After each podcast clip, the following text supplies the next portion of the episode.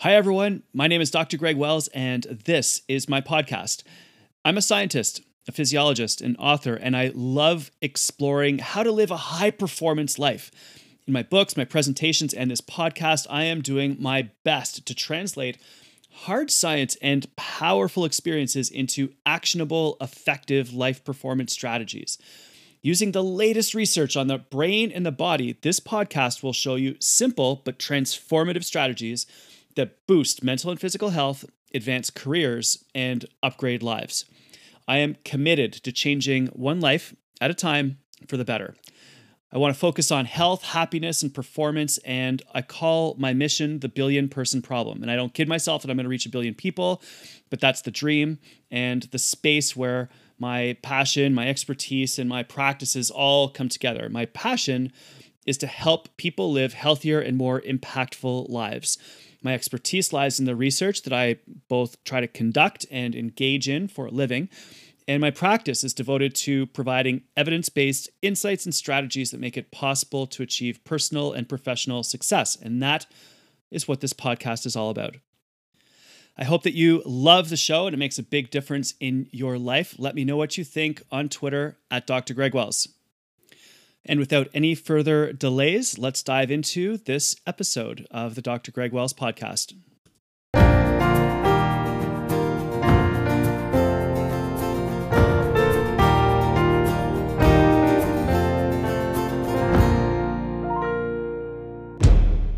Hey everyone, welcome back. Great to be with you, and thanks again for joining me for another show. I am beyond excited for today's podcast. I have been trying for about 4 years to get John Ratey on the show, and John is a clinical associate professor at Harvard Medical School. He has written 9 books. The one that I have traditionally been most interest in is Spark, A User's Guide to the Brain.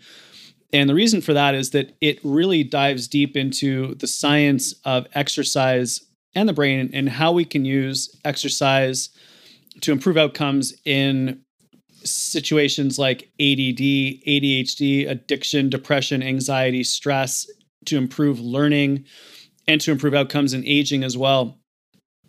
And more recently, he's written a book called Go Wild, which is all about nature and community.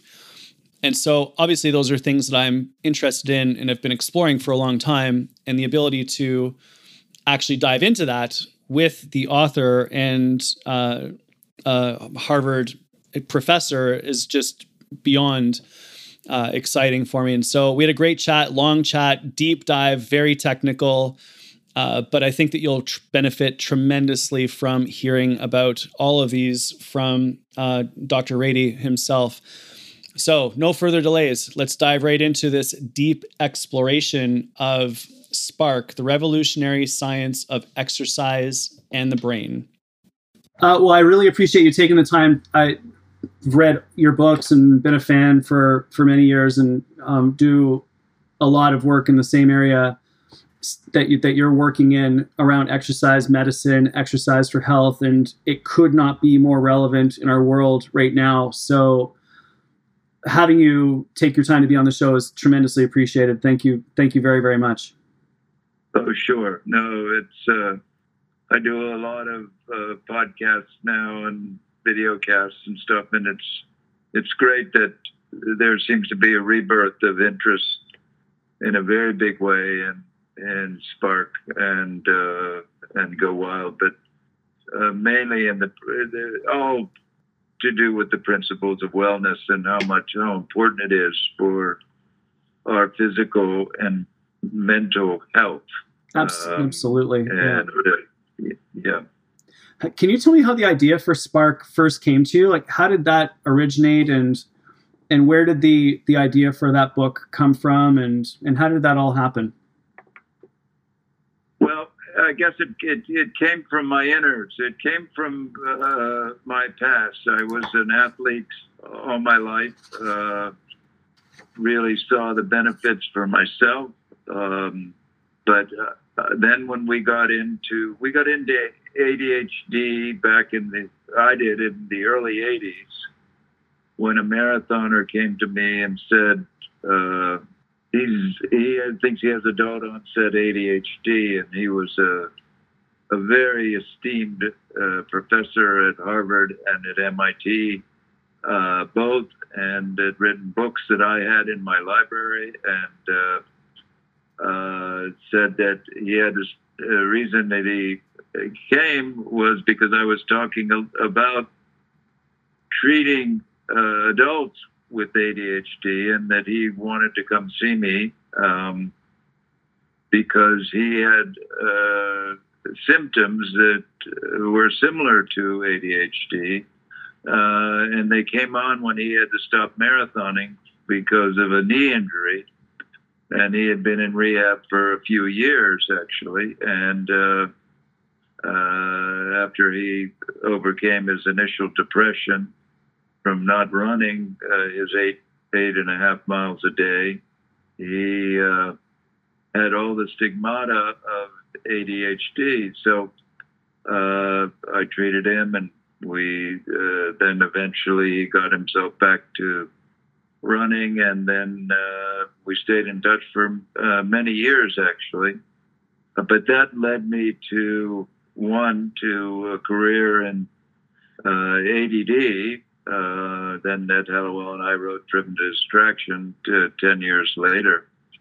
And that opened the whole world to know about ADHD, or ADD back in those days. And but I'll always, in our fourth book, where we always extol the benefits of exercise for ADD.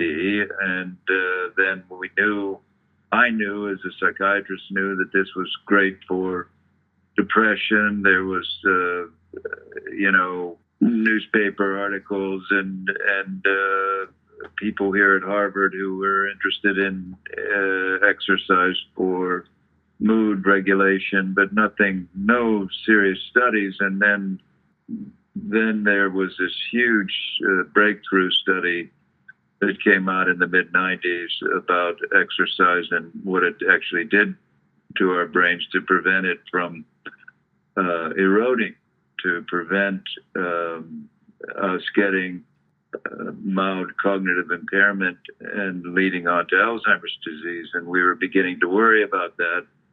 And this great study came out about mice that were running in running wheels, and how much their brain grew, how they got smarter.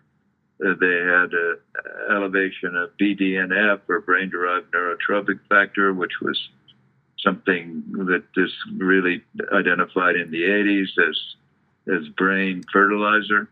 And then we went on to learn a lot more about how exercise promoted brain health and our brain cells, making them ready to grow and change, which is how we learn anything, as well as we learned in 1999 that we humans are making new brain cells every day, and that exercise was a great promoter of that. And so I was following the literature all along, and was really excited about this, and was talking about this in my various lectures that I was given all over. And I got acquainted with the incredible work that was being done in Naperville, District 203, educational district there in Naperville, where they were reporting that they had did BMIs on all 19,000 students in their school district, and only 3% of them were overweight, and not one kid in their two big high schools was obese. And a big part of that was attributed to having physical education every day, but physical education that had been flipped on its head and looked at. The main outcome was their fitness, which was a big change away from sport and sport skills and all that. It was not that they ignored that, but they demanded their grades and everything was focused on fitness first. And so that was great and wonderful. And but then, as a caveat to that, they had said that 99% of their kids a few years before that had taken the TIMS test, which is the International Science and Math Test, and they took it as a country. Now, we take it every 3 years, like all other countries, to sort of rate how we're doing in the world on science and math. And 2 years ago now, we last took it in the U.S., and we came in, I think, 19th and 20th in science and math. Well, they took it as a country. You could do that, and to see how well you place your school district places to all the countries in the world. And so they did, the Naperville school system did, and they came in number one in the world in science and number six in math. That was the germ, if you will, that led me to Spark, that led me to go visit, to fall in love with the place, that be amazed, and wanted to tell the story.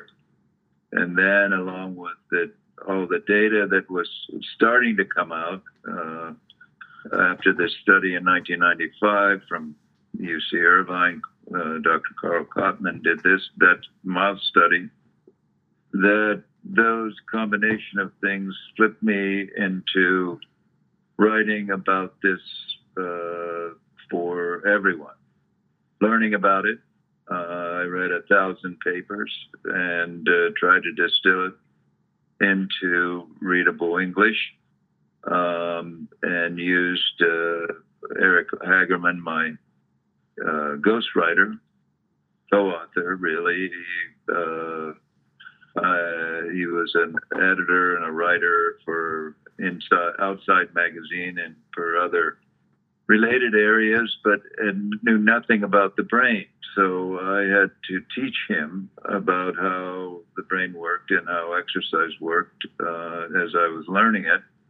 And we were learning it, and spent a year and a half, 2 years writing Spark.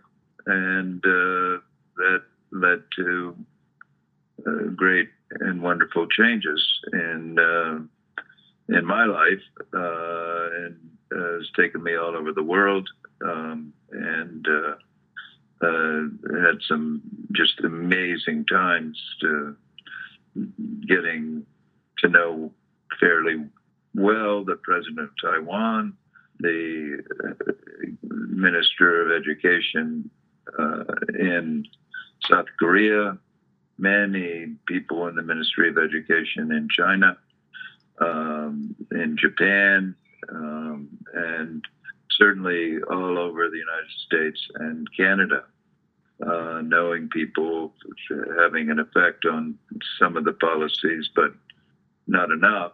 As we know, physical education and physical activity is being sliced away at the school level here, and people aren't recognizing that the way to boost the students' ability to learn and remember and perform well is preparing them with physical exercise is perhaps the best way to do that.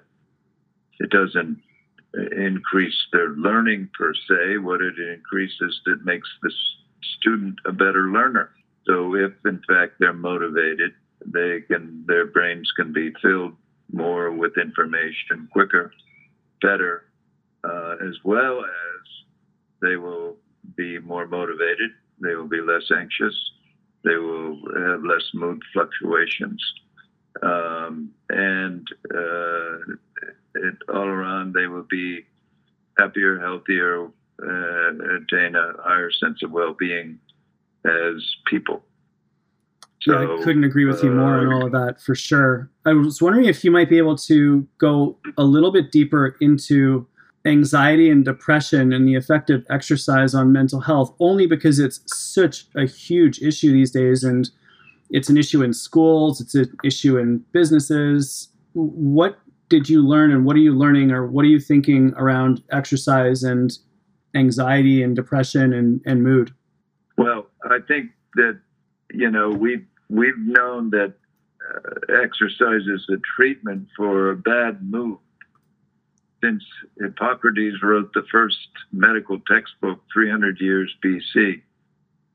He would recommend to people who came in with a bad mood to go for a walk. If they came back and they were still depressed, he would say, keep walking. And it is a real phenomenon. And we've known about it. People talked about it for, you know, many, many years. Then the Boston Marathon happened when I was in the midst of that. It happened in a big way in the 70s and 80s. And then we also, Candace Pert identified the endorphins in the early 70s. And we began to put the two together and measure our marathoners and found that their endorphins levels were sky high, and so everybody began to spout, oh, you're raising your endorphins if you exercise. Well, you're raising a lot of stuff if you exercise, and that's contained in Spark, that it's not just the endorphins, and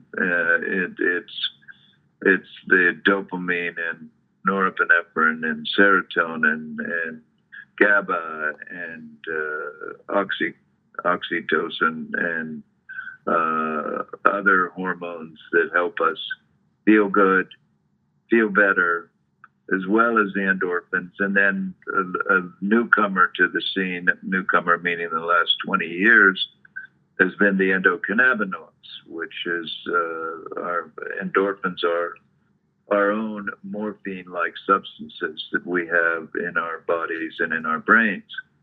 And when we exercise, we release a lot of this because we're damaging a lot of muscles, which causes a lot of endorphins to be released to block the pain, to go, so we can continue to move, exercise, or do stuff that we're not accustomed to doing.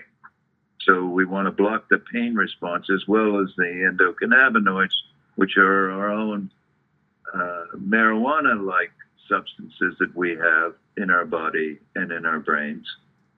And if you get a whole raft of these things working together, it's like taking a little bit of Prozac, a little bit of Ritalin, a little bit of morphine, a little bit of marijuana, and also being in love a little bit, because you get all those chemical changes in your brain. And so people feel, 97% of people feel so much better after they exercise, not just because they did it, although that's an important quality, but they've changed their chemistry. Now, the same thing, we're drilling down very deeply into this phenomenon, because we're learning about all the stuff that happens from our body up to our brain. All the constituents of the recovery and repair response from our bodies that release all kinds of good factors that have an effect on our brains. And a big one is IGF-1. IGF-1 we make when we're stressing our body. Why? Because it codes to bring to make more insulin receptors, and in the body, and it goes up to the brain, not to make insulin receptors, but it has a lot to do with our feeling good. It's feeling playful. It's called a ludic hormone by some, or ludic meaning playful. And it goes up to their brain along with this BDNF and variety of other factors go up to our brain to make it hum. More recently, we've learned a lot about the effect of exercise on stress. We've known in Spark, I wrote about how it helps to regulate our stress response by regulating, turning on the sympathetic nervous system, which is the first part of the our danger response team that we have. That the sympathetic nervous system turns up our heart rate, turns up our breathing rate, constricts our blood vessels to get, and gets us, tenses our muscles, all of that to begin to fight, flee, or freeze, and then eventually to turn on the other big system, which is the fight or flight response. That's saying it's very similar to a panic episode, but it is all directed at really putting the cortisol out there and the epinephrine out there, so, or adrenaline release, so that we can really get busy in fighting or fleeing, or if you're an animal, in freezing. So all this is regulated. The more fit you are, the harder it is to start the process. And we've learned a little bit about how that happens. And people are unpacking it all the time, and it's just wonderful. As well, we're learning about mood regulation. Almost every year, there's like a new factor, a new protein that it is key in the process of making us undepressed. Then these, a lot of them come from the body, what we're learning, the body to help us feel better. So we get an injection from the moving body that makes certain proteins and bits of stuff that go up to the brain to help regulate it and help it remain undepressed or get it undepressed.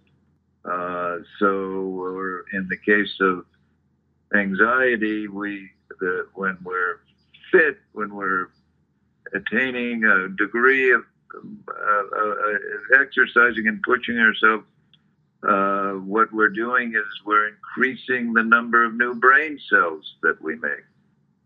And what we've learned in the past 3 years is that a lot of those brain cells are in an area of the brain called the hippocampus, which has a lot to do with memory and learning, but it also is the director of our fight or flight syndrome.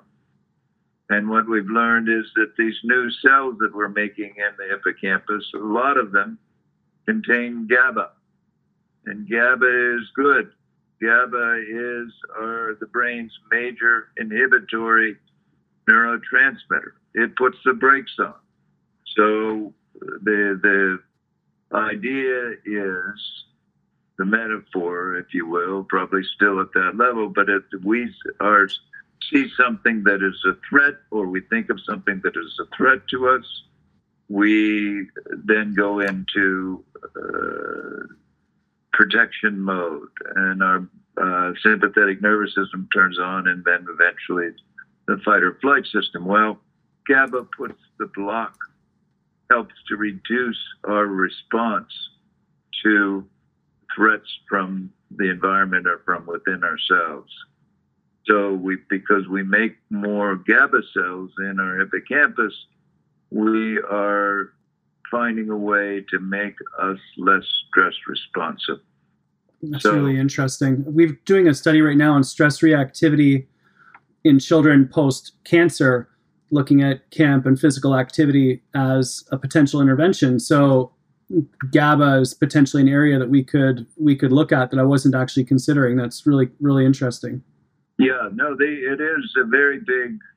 You look up Elizabeth Gould at Princeton. She should win the Nobel Prize for her early work, and she was the one, along with a group of others, in 1999 who showed that we are making new brain cells every day, and that exercise drives that process more than any other activity, human activity.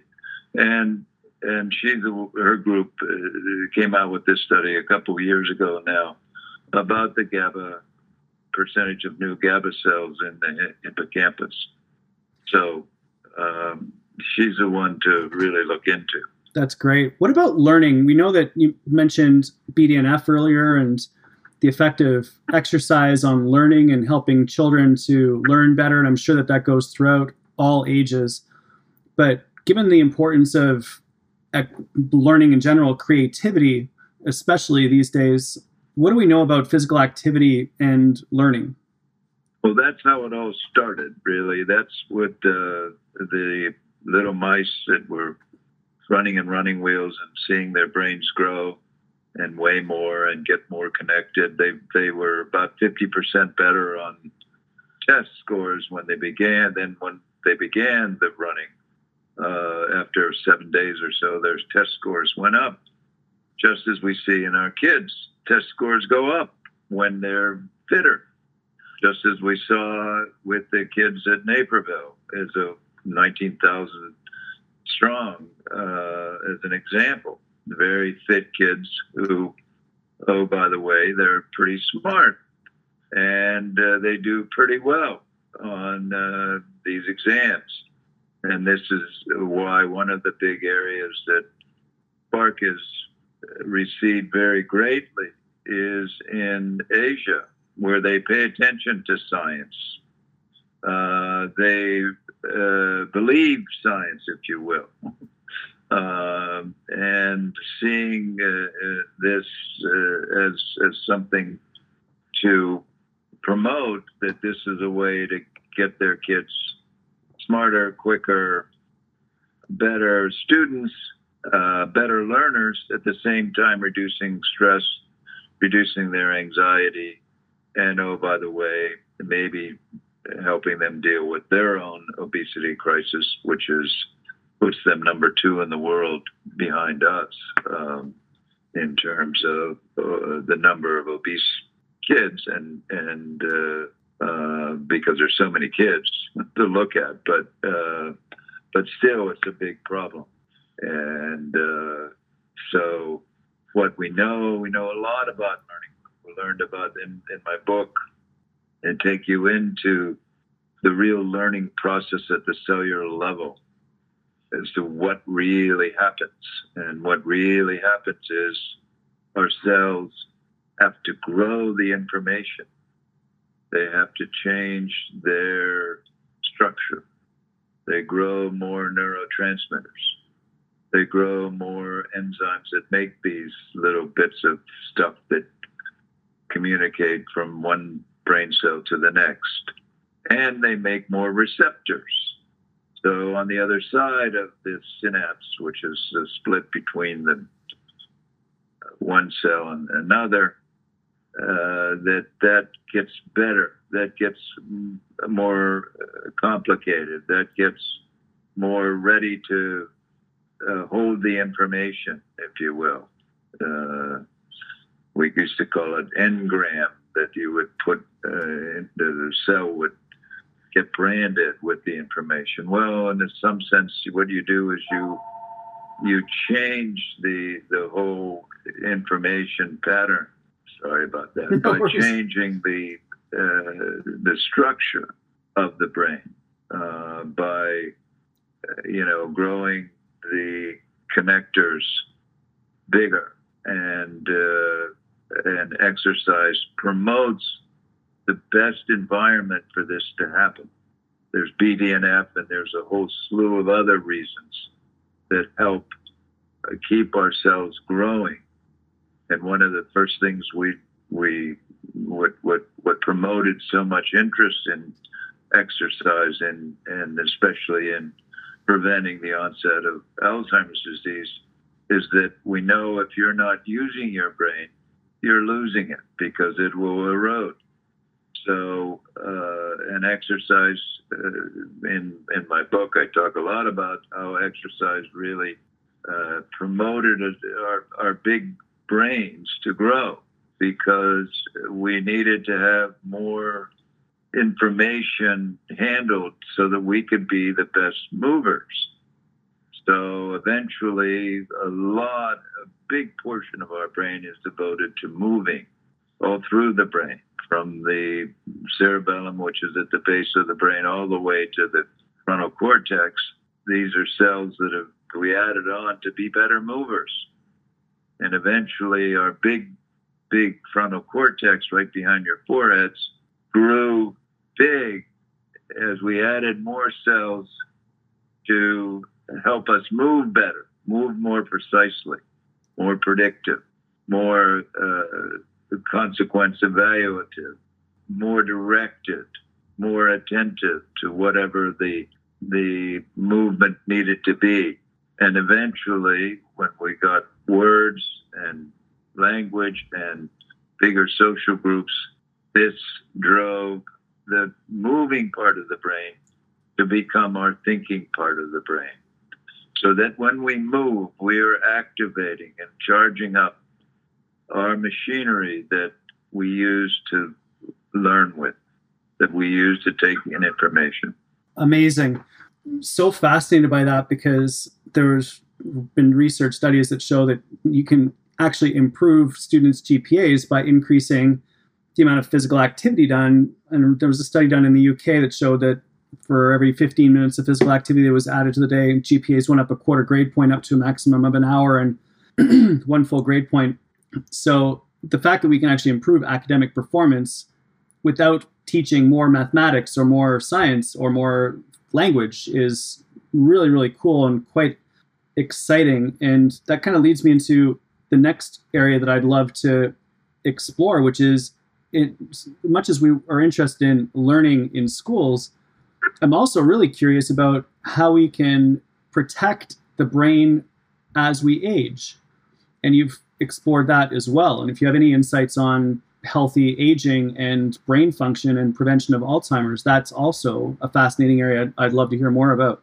Yeah, well, I've spent a lot of time at aging conferences speaking, talking, and learning about aging, because the big bolus of new studies coming out of in the mid-90s after this one study, I mean, the whole point of this neuroscientists looking at the brain of these mice that were running in the running wheel was to see how and what happened. Well, because he was coming from the perspective of preventing Alzheimer's disease. So it was a supercharger that got everybody interested in exercise as a way of affecting the brain to preserve it. So this is why we glorified BDNF. All the drug companies were trying to make it and trying to make whatever drugs they could think of to try and stimulate more BDNF. But what we soon learned is that there was nothing stronger to make more BDNF than brain activity, than brain cell activity. And what we've learned in the past 10 years is that an active stimulated cell will release BDNF, so you increase the concentration. But this sends a feedback loop back to the cell that released the BDNF to make more of it.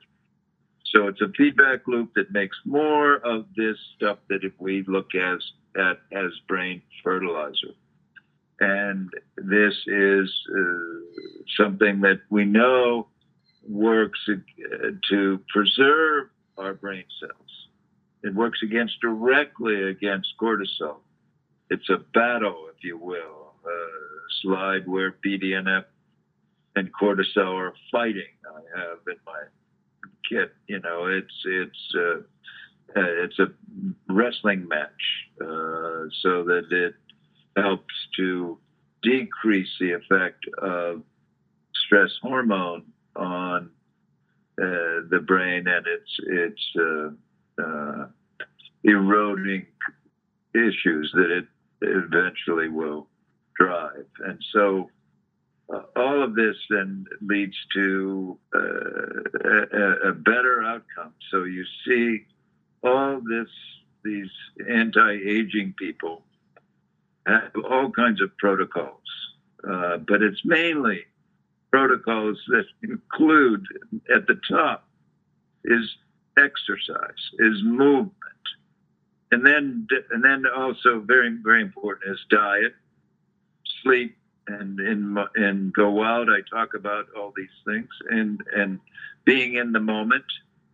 And the biggest new piece of news in this whole arena is how important being connected is. And by that, I don't mean being on a video game with people all over the world, but being connected with another person, spending time with them. I'm sure there's part of the esports and all that grab that, but it's so important as we age to stay involved with others,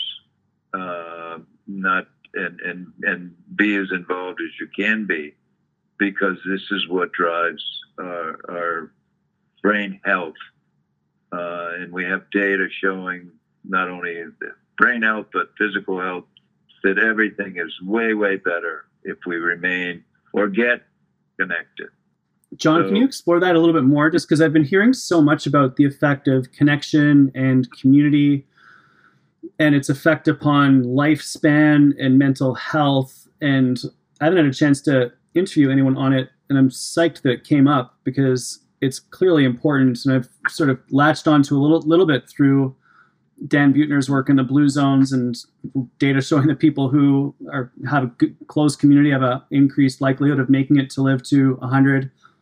So since you brought it up, I'd love to dig a little bit deeper into community, because it's something that is an issue in today's world. We're more connected than we've ever been, yet through our devices, yet we're struggling with this sense of connection in our relationships. So I'd love your input on that in a little bit more detail.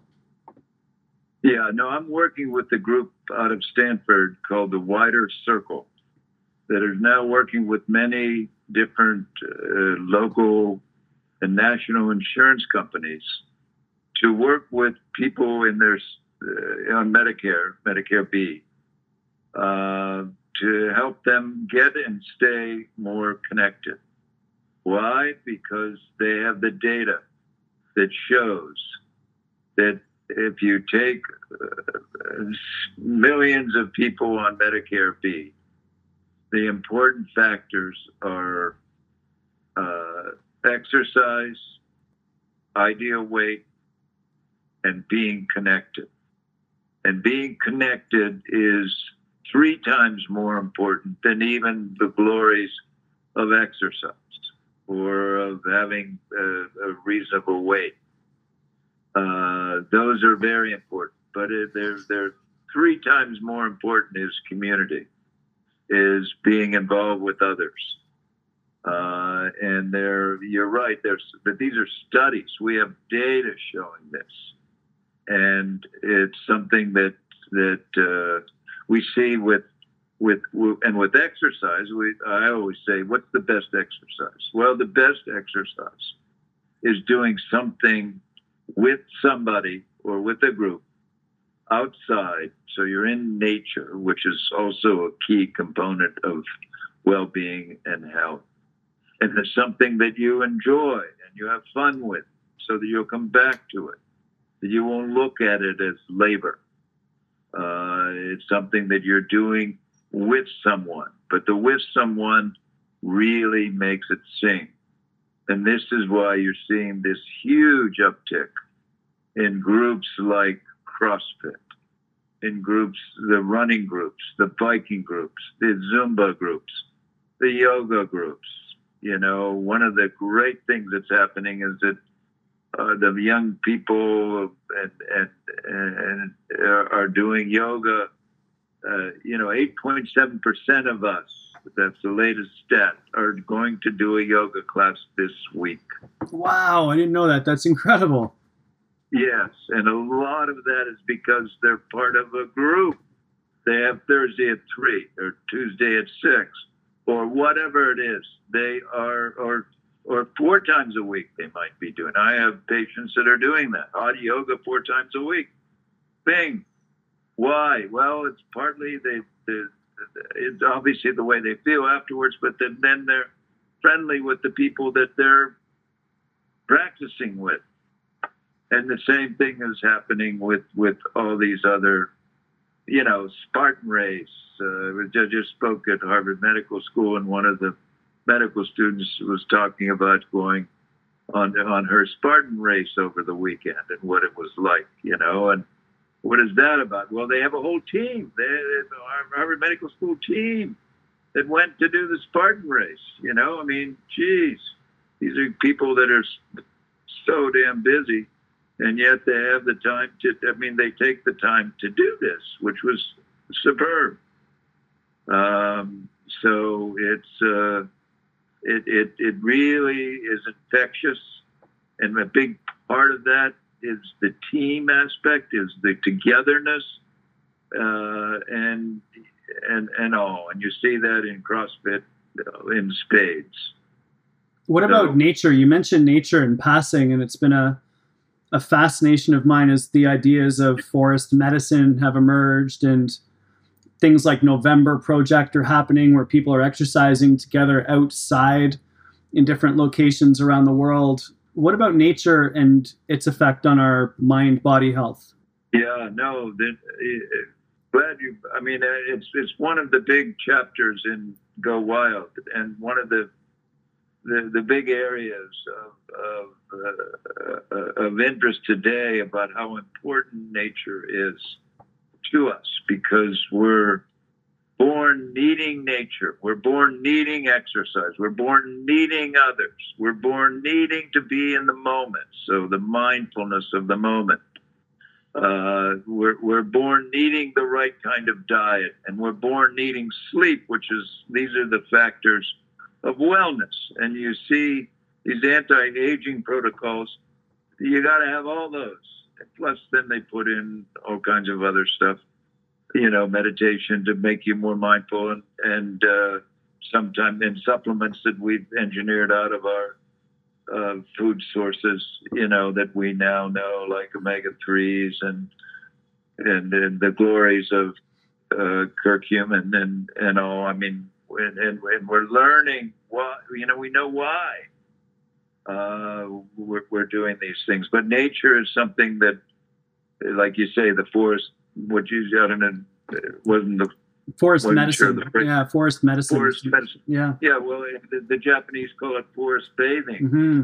you know, and where you send people who are sick with high blood pressure, with high sugar, with heart disease, with all kinds of stress problems, and they send them out into the forest for weeks at a time to live out in the forest. That they have many of, a lot of forest space in Japan, but and they find that this is reducing the blood pressure, reducing the stress, reducing the blood sugar. All those things happen just by connecting again with nature. And we know all kinds of studies now show that this really has a big effect. It's what E.O. Wilson here at Harvard called biophilia. We have a natural love of nature, and we need it. And we're nature deficit disorder was a big deal some years ago. Now talking about many of our kids need nature, and that's for sure they need nature. And they're not, you know, now the devices sort of capturing our souls, if you will, our limbic system is sort of riveted by these wonderful games and devices and possibilities and the world of information. We're addicted to that, and we stay with it, and we won't give it up. And that's a problem, because then we're not outside, we're not with others, and we're not moving nearly enough. So that's a very big, nature's a very big deal. John, if we could craft a future for humanity that's different than the direction that we're going in, and you could architect what it could look like to really maximize human potential, to really enable us to reach our our true abilities and take advantage of all of this knowledge that we have, but we aren't necessarily acting on. What would the future look like for you, for future generations and for humanity, if we thought about really doing things differently? What would that look like? Well, a lot of it is sort of a return to the past in a way. And I mean, thinking about sort of the evolution of a child, I mean, the big thing about life is enjoying and listening to our genetic prescriptions. And a big part of that is moving, and a big part of that is moving with others. And we start as a child coming out of the womb, needing, expecting, wanting to play. And by play, I'm not talking about playing on a video game or on your phone. It's about moving in space with others, rolling around, what we call rough and tumble play. This is what all mammals do with their brothers and sisters or their parents.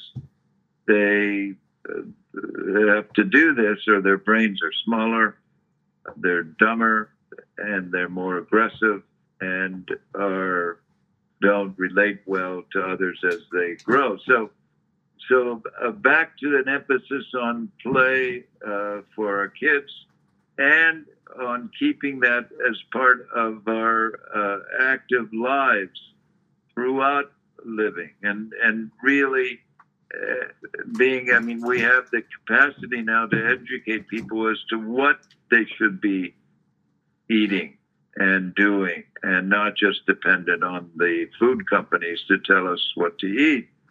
But we should make use of what we need to eat and put that into our diets more than we're doing now. And to have, more, then learn about this stuff early on as to what makes us happy and healthy and better. We're so driven by, okay, how are we going to make up more money and to have more things, and the people with the most toys wins kind of phenomena, have that be seen as something that's not going to lead to happiness. And I teach a course, a day at the University of Pennsylvania every year in their positive psychology course on physical activity and wellness, but their whole course is devoted to how can we begin to change society to have it be more positive. So people are studying all this, learning about it, learning about developing grit in ourselves, and having this positive engagement with life, that it's a growth look forward, and not just staying static or being riddled with all of our many, many addictions that we have now, unfortunately, starting with our digital addictions, which is everywhere. And it's so accessible and so addicting, and so somehow to figure a way to marry this with the future, to use our artificial intelligence so it's coming, it's here, and to use it wisely rather than use it just for profit or for power, which unfortunately I think that's where we're at right now. But to help make people, allow people to have more time available to devote to things that make them feel better. And it's one of the things you'll find I'm being asked to speak all over the place, and hither and yon, and South Korea and China and the CIA and companies, and to help with bring wellness into their workplace, bring movement back into the workplace, and certainly the sense of community to develop that so that it really leads to not just better students and better workers, but better lives for people. And I think that's what we have to do. Yeah, I couldn't agree more. And the two books, Spark and Go Wild, have been pretty influential. I've actually tried to get you, I've been working on getting you on the podcast for about 4 years. So it's pretty incredible to finally actually make this happen. I'm honored and privileged. John, how can people get in touch with you or follow you online and learn more about what you're up to and all of your ideas? Well, the best way to do that is I have a Facebook page. I think we also have a Twitter feed, but I don't know. But anyway, I have a nonprofit that I've been working with for years, and we've the big thing that we're doing is having a Facebook page that every morning we have a woman who is really tied into all the social networks and social media, and she scans and gets a new article every morning. She posts it that has to do with usually with exercise and its effect on our moods or on addictions, on our brains, on preserving them, on improving test scores, on all the stuff that we're talking about. And she, you know, these are articles from Forbes and from Time magazine or from the Washington Post or New York Times or Fox News or wherever it's from that's celebrating a new finding or new study, but putting it into understandable language that people can learn about. She also posts information on meditation as well, but it's mainly on how this all affects the brain and then affects all of us. Amazing, John. So thank you so much. I really appreciate it. Sorry, go ahead. Don't let me interrupt you. Go ahead. Yeah. And the way to get to that page is to friend me on John Ratey, MD. I have a John Ratey page, but it's John Ratey, MD that contains this daily vision of what we're learning that people can really get to. Perfect. And you do have a Twitter feed, because I know that's where I get all my info from you on. So yeah, I think she does both. Yeah, I'm sure she does. She does both, but I'm not Twitter aware. That's probably good. Or Instagram aware. That's good. Trust me. I'm a little behind it. Obviously, no, not a little, a lot behind the times. You know. So more time for thinking. That's all good. Yeah. John, thank you so much for taking the time to be with us. I really appreciate it. It makes a huge difference. Your work has certainly had an impact on me and many, many people that I know. So thanks for everything that you've done. Thanks for taking the time to be on our show and on this podcast.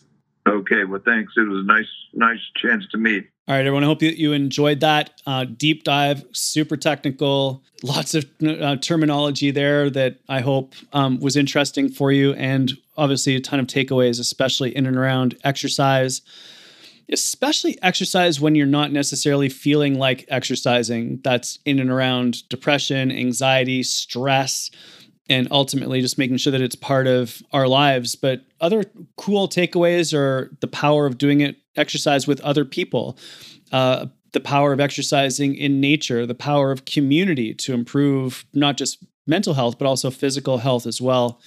Pretty fascinating stuff. And obviously incredible to get Dr. Ratey on the show. So I'm really just very happy to have had that opportunity and to share that with you. Hopefully that was helpful. If it was, let me know on Twitter or Instagram at Dr. Greg Wells. If you can share the episode, that's super helpful. If you can subscribe on whatever podcast platform you listen to, that makes a huge difference for us as well. And as always, thank you for taking the time out of your very busy day to spend that with me and on listening to this podcast. So thanks so much. That's it for this week. Hope you're doing great, and we'll talk to you again really, really soon.